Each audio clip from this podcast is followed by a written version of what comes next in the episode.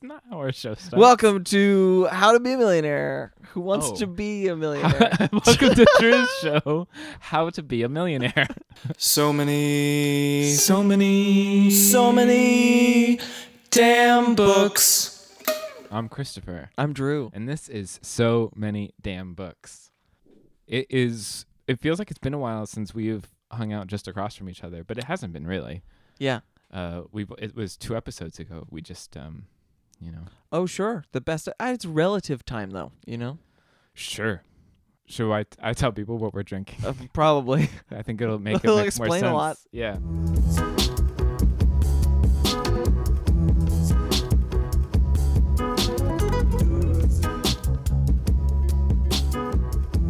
So this is I'm calling it um the hidden motive. Mm. Hmm. And it's um it's bourbon, maraschino liqueur, um s- Oh, simple syrup and lemon juice and old fashioned bitters. it's nice. It's like kind of whiskey sour-y, but there's a little more sweetness in there. Mm-hmm. It's that cherry. Yeah. So that's nice. Stirred it, poured it over ice. It has um something to do with our episode, right? I think so. I've just decided that I'm going to say everything non-committally Yeah. to build into the theme. Uh, okay, so you're well, you've always been the unreliable one. Yes. Ooh. Burn. Yeah, I guess. Sick burn. Should we do the other part first? Yeah, let's do uh Keep what would everybody you in. buy. Suspense. Mm-hmm. What'd you buy?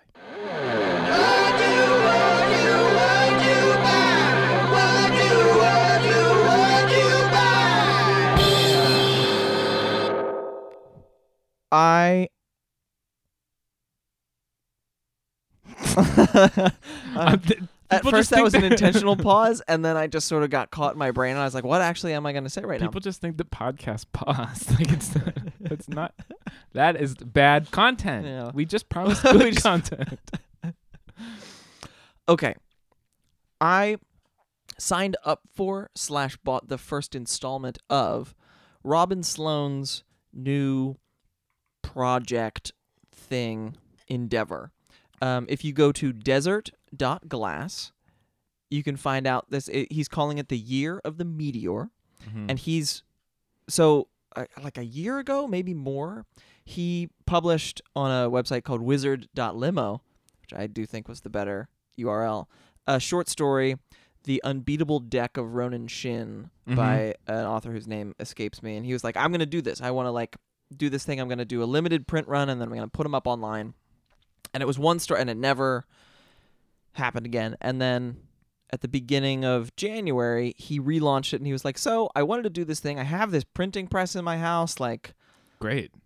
Robin Sloan problems. yeah, but so the the he was like, "Sign up." It was like 87 cents for this story and most of that I think probably covers shipping. Mm-hmm. Um and sure enough, I got a little regular-sized envelope in the mail with a new Robin Sloan short story called The Sleep Consultant. Nice. um, that he print. It's like very cool. He's doing a weekly newsletter too for the the year, maybe longer. Um, but it's like a cool. I'm a sucker for cool like little subscription-y things, you know. Yeah, I understand. I am too. How about you? What'd you buy? Um, we this is more something we were sent, but I wanted it. I would have bought it if we hadn't been sent it. Um, Elizabeth McCracken's new novel Bowlaway, Mm-hmm. and that's one of those. I guess it's a sprawling family epic Mm-hmm. concerning the a family that owns and operates a candlepin bowling alley. Yeah. Um, and I've heard whimsy thrown in every time I've like like or like deliberate whimsy, whatever that means. Um, I feel like that's the uh, Candlepin bowling alley. It's not just a bowling alley. right. It's Candlepin bowling alley. So uh, I I am someone who uh, seeks out whimsy. Yes. I think as you are as well. Indeed. since you just talked about a limited run newspaper you're excited about subscribing to.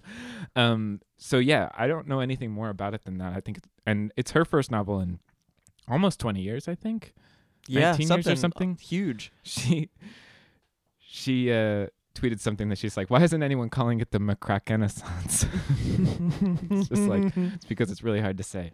Um, but yeah, I'm really excited to read that book. Nice. I am too. You know, Robin Sloan also has a an olive oil subscription service where he's growing olives and making olive oil. So that's his sourdough as he went into olive pressing. San Francisco. It's called Fat Gold. Fat dot gold. He's also big into the buying the cute URLs. Yeah, it sounds like it. You know, you can get a dot .nyc. Ooh, Mm-hmm. that's cool. It is.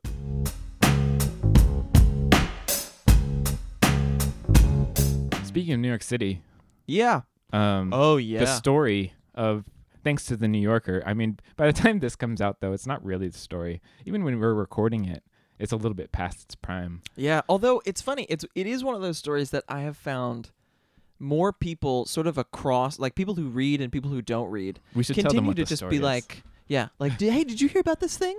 I'm like, Yeah. uh-huh. Yeah, it's Dan Mallory, the New Yorker uh, article that's sort of explaining that he is the um, the his nom de plume is AJ Finn Uh The Woman in the Window. is his Big smash hit last year. yeah big Last year? huge Last year. um, number one hardcover fiction bestseller for many weeks and made a boatload of money and caught, they paid him a boatload of money. Yeah, two book deal, uh movie rights, all the stuff. All the crazy stuff that happens with a it's the it's the latest girl on the train. Yeah. Yeah, and it's um the story is sort of that he's just a unreliable narrator of his own life that he uh, lives his life and lies to everybody and makes up characters and emails as them and Yeah. does crazy and then things. kills them off. He's like, "Oh, I'm it's my brother." And then he's like, "Oh, my brother committed suicide." And it's like, Whoa. What? Yeah, he's he's done a lot of really awful lying, um, pretending to have cancer so that he can take time off work. Um, also just like terrible behavior. He, he peed in cups that he left in his supervisor's office. something like like that. A lot of just weird and the, the article just keeps going and you're like well that has to be it right and then it's like nope here's another crazy thing Right. And so these these things all lead to um that he might not have written his book or he did or there's it doesn't quite turn over the um Mhm. the stone of that he didn't actually write the woman in the window. But um I think my probably the detail that I was so surprised at, the one that I was just like, "Oh my god," is that his a writer friend of his wrote what he had done into one of her uh mystery novels. yeah um sophie hannah in one of the the poirot the authorized poirot sequels or whatever Exactly. wild So these are th- this is a crazy story, although it also um kind of isn't in another way. In Yeah. that like it's about a you know a privileged white male using his privilege to Mhm. continually basically have a publisher write pay to write him write a novel and then pay him for it yeah because he was working at the imprint that ended up buying his novel. yeah So you know, it's a it's one of these stories that when you read it in publishing, a lot of people in publishing are like, well, that's just the one you heard about. Like, there's all sorts of people. Like, it, it's an industry that seems to, you know, uh, I think in the article they call it a soft industry. yeah we're all pretty soft yeah. So it's a um it's a very strange story, but it he also is obsessed with um Patricia Highsmith, and of Mhm. course that's like a dog whistle for me Yeah. and you. yeah um, because uh, we are at, at so many damn books big fans of Patricia Highsmith, indeed and she seems seems to follow us around as well. yeah um, in that way. But it's I mean it's funny that Ripley, Tom Ripley has become enough of a shorthand that if you're like, "Oh yeah, this Dan Mallory guy," it's like kind of a Tom Ripley thing and then people are like, "Oh." Right, and that even further is connected because he uh, was writing a dissertation which he never finished, I don't think, or Yeah, something like that. or he didn't actually go to Oxford, or I'm forgetting all the details there, but uh, he, I don't know, make something up. It's probably, you know. uh, but he was writing about the um sort of homosexual undertones to the Ripley novels Mhm. was the idea of his dissertation if he ever actually wrote it um or his doctorate thesis I'm not I don't know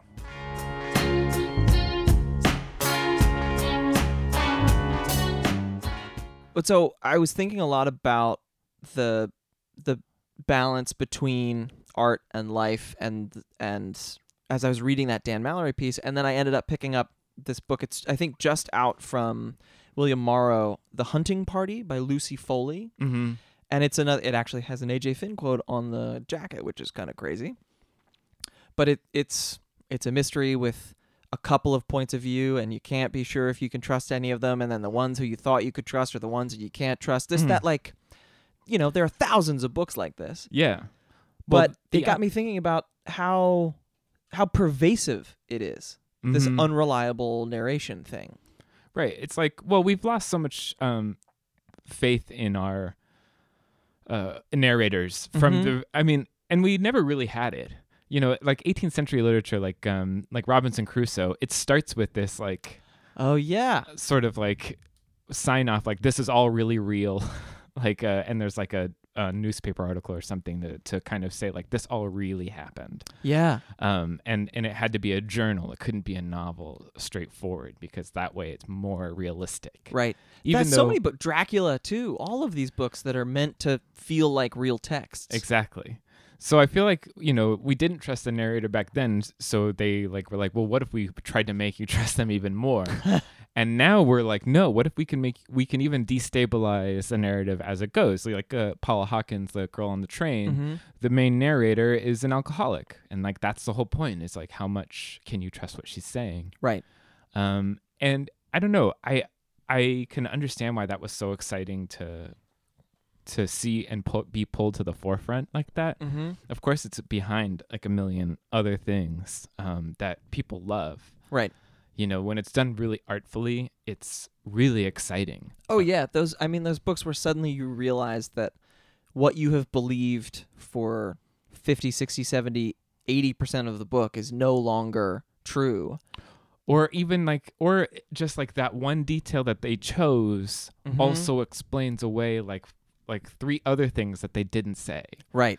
um, you know, I, I was I was thinking about in particular like Ottessa Moshfegh's um, Year of Real Rest and Relaxation, Mm-hmm. and um, you know Halle Butler's Judith and uh, the New Me. Both of these books are these characters that you can't trust what they're saying because they're, you know, under some sort of influence, Right. as well as you hear one thing from them that they've said, and then an, another character will give you a detail that you're like, oh, I'm not seeing that the way that it actually happened. Mm-hmm. Um, and I think that that is that is when it gets really exciting for me Yeah. when like a detail kind of shows off like a shadow. Oh, nice. Yeah, Do you- like that. Do you seek out this kind of storytelling? Like I find that every once in a while when I really want escapism and it's not it's like I'm not going to go reread a Discworld book or something. I just want to like churn through something in 2 days. I'll pick up a mid-list thriller and I'm like I'm in it. I want to know what happens. It's done and I've forgotten about it.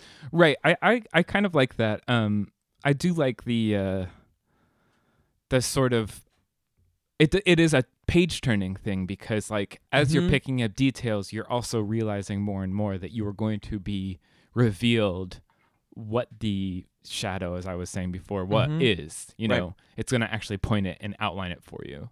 Which is exciting that you're gonna the you're gonna get more and more of the pieces by like the way around it. Mhm. Um, so I, I do like that. Um, but I like it more when it's, you know, in the Donna Tartt way. Um, Oh. when I'm, you know, when like you're more reading, literary fiction unreliable narrator than like we're solving a mystery together. yeah. Cool. So I like the secret history one where it's just like they might like, um, you know, he, the narrator of that w- likes aesthetics, so he Mhm. he's sort of like drawing it around things and trying to make things sound lavish when they aren't possibly, or you Right. know, Right. or you know like stephanie danler's sweetbitter like you wouldn't say like that's a book about an unreliable narrator Mm. but like i start to get really into the idea of like what's fact and what's fiction of of this like what what is the truth that they're getting at Right. you know in the way that all fiction is science fiction because Mhm. you're making up the rules of how your universe will work no matter what Right. um, you know, every narrator is an unreliable narrator because you have to choose the details that are going to actually explain your story. Mhm. You know, I think it's one of those. Um, it's like math curse, Oh my god, math curse. Yeah. where it's just like if you know, no, you can think about every book as though it's an unreliable narrator, and you're just like, oh no. yeah.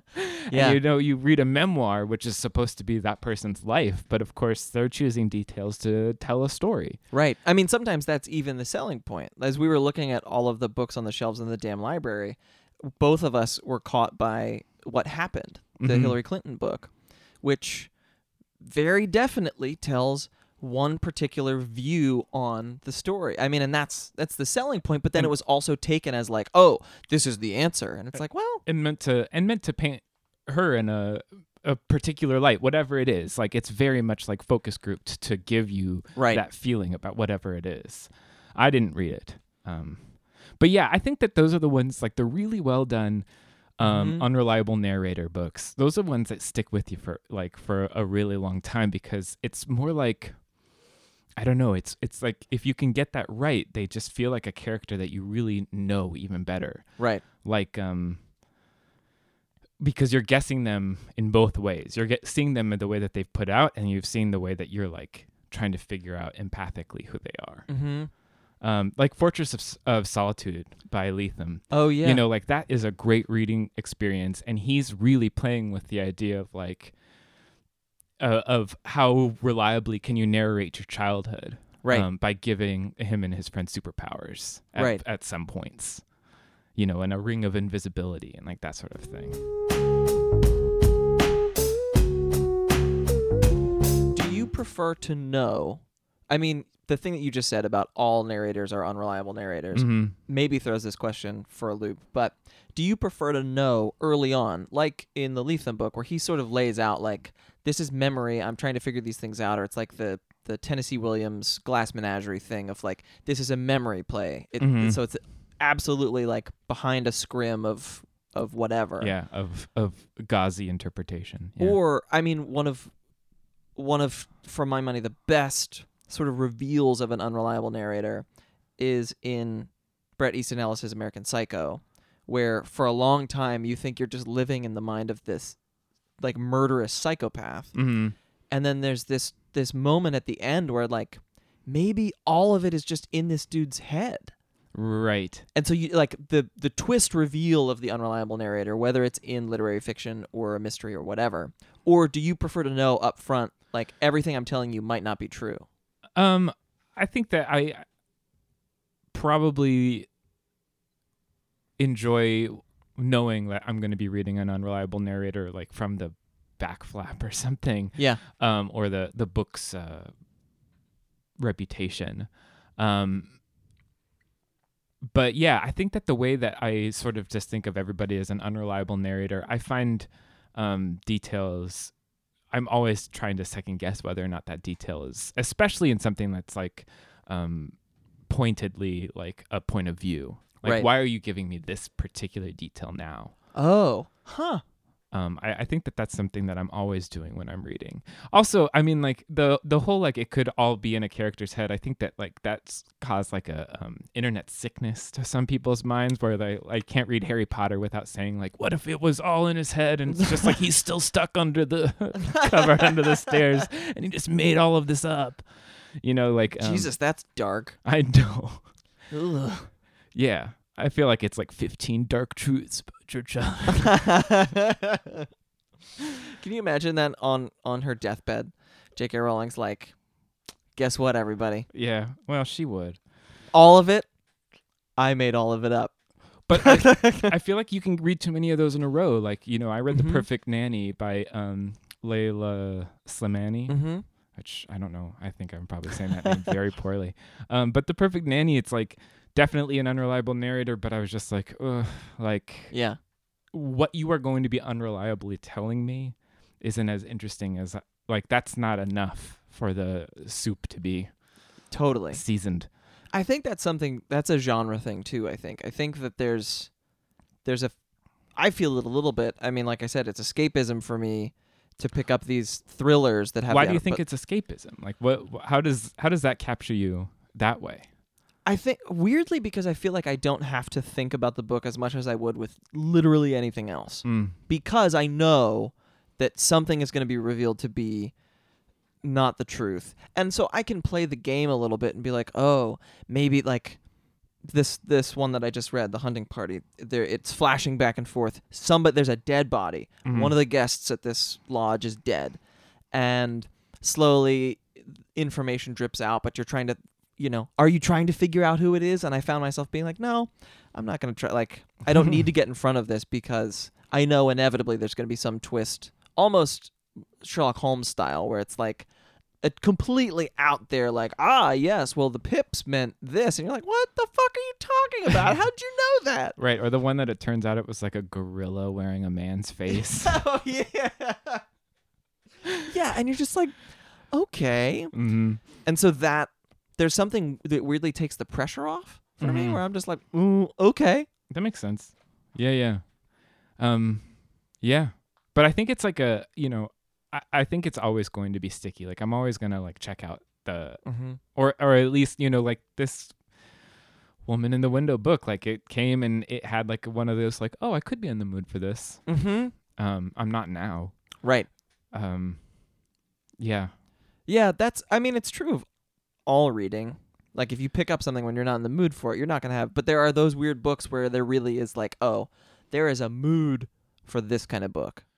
Yeah, and I guess that mood is also don't uh, don't take any of this as a, a life manual. You know, like this isn't a way to Yeah. lead your existence. You know, Right. uh, t- Tom Ripley is a sociopath. He's not a hero. Yeah. I wonder if that's why like airplane novels tend to be these sort of like pulpy thrillers that you churn through cuz it's like what's the best way to kill the next 6 hours where you're at the airport and then you're on the plane. It might be confirmation bias that Mm. like largely it's the top bestsellers and then a bunch of like pulpy paperbacks. Mm-hmm.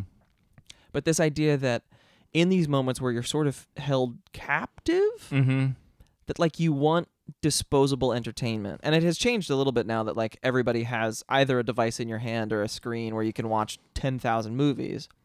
But that idea that like well, I have nothing else to do for the next 6 hours. What's something that I can read in the next 6 hours Mm-hmm. that is like it's not going to make me weep on the plane around all these strangers. It's just going to be like interesting enough, reliable enough. It's like the law and order of books. Right. The reliably unreliable. Yeah. Oh, nice.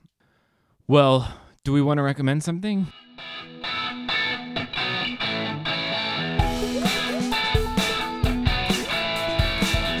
We read some pretty cool books. We recommend you take a look. Yeah. I actually have an unreliable narrated book that I read recently. Me too. That I want to recommend to everybody. All right, what is it?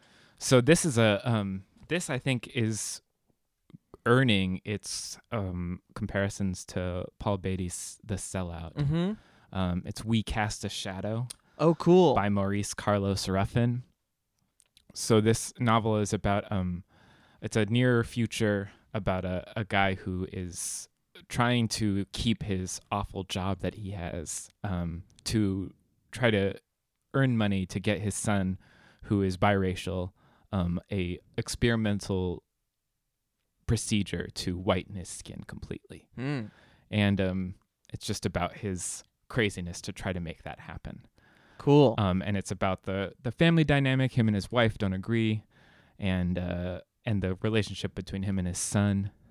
And he also the whole novel is popping these purple pills, which are somewhat of a you know soma like Mhm. type of like future drug. And so the whole thing, you're just you can read, of course, as unreliable, and you have to find the truth of what he's saying cool. through like the and his prose is crazy. It's some of the best writing I've read in a long time. It's really That's like, I'm fun. very excited to read that book. So yeah, I uh, highly highly read and it's also um it's it's so fast. Like you really want all Yeah? these details. Yeah, it's it's great. Cool. What about you? A book that is the opposite of fast, even for a fast reader like me. Black Leopard, Red Wolf, the first volume in Marlon James's Dark Star trilogy. Mm-hmm. Um, I tried to read it when I had an arc at Christmas time. Couldn't do it. Got 100 pages in, and I was like, no, I don't Mm. know. I don't know. I, I don't know if this is for me. And then I tried it again and found myself more attuned to the rhythms of the language, and I, f- I sort of fell into it a little bit more. Mm-hmm. Um, and I mean, it's there are plenty of problems with it to be sure. It's pretty heavily misogynistic.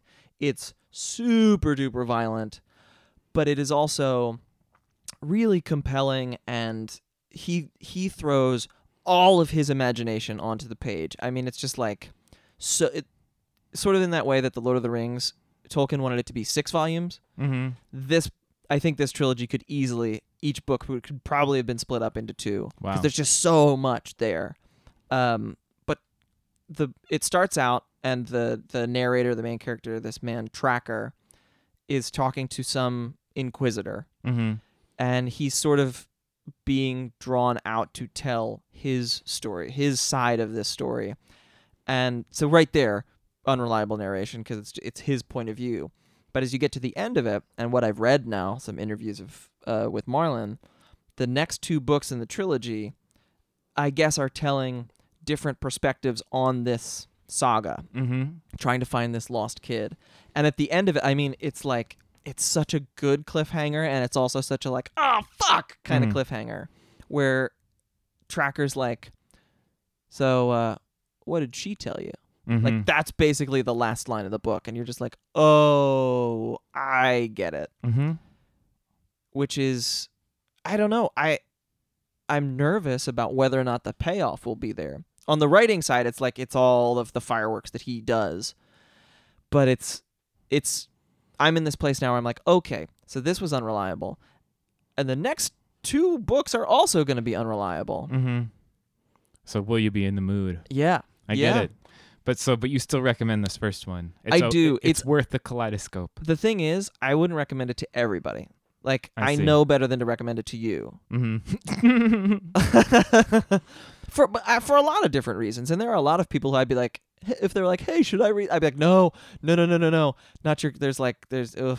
There's so many books out there that you can't, you would enjoy. yeah, you know, I, I, I think about that sometimes when I'm trying to talk somebody out of a book. yeah. But listen, if you're thinking about it, if it's like, if it feels like it's the kind of book for you, Mm-hmm. go for it, Interesting. and give yourself the time to fall into it too. Gotcha.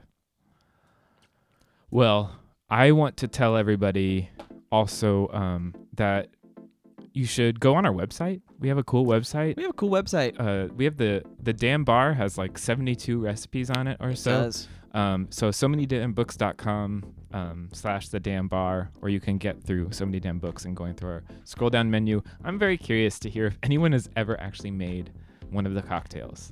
Um, I want to know. Yeah. So s- send us an email if you have. I'm very curious. Or if you haven't, but you want to, and something held you back, I'd like to know. Oh, that's great. So, um, so yeah, so many damn books at gmail.com. If you've ever made the cocktail, I'm very curious.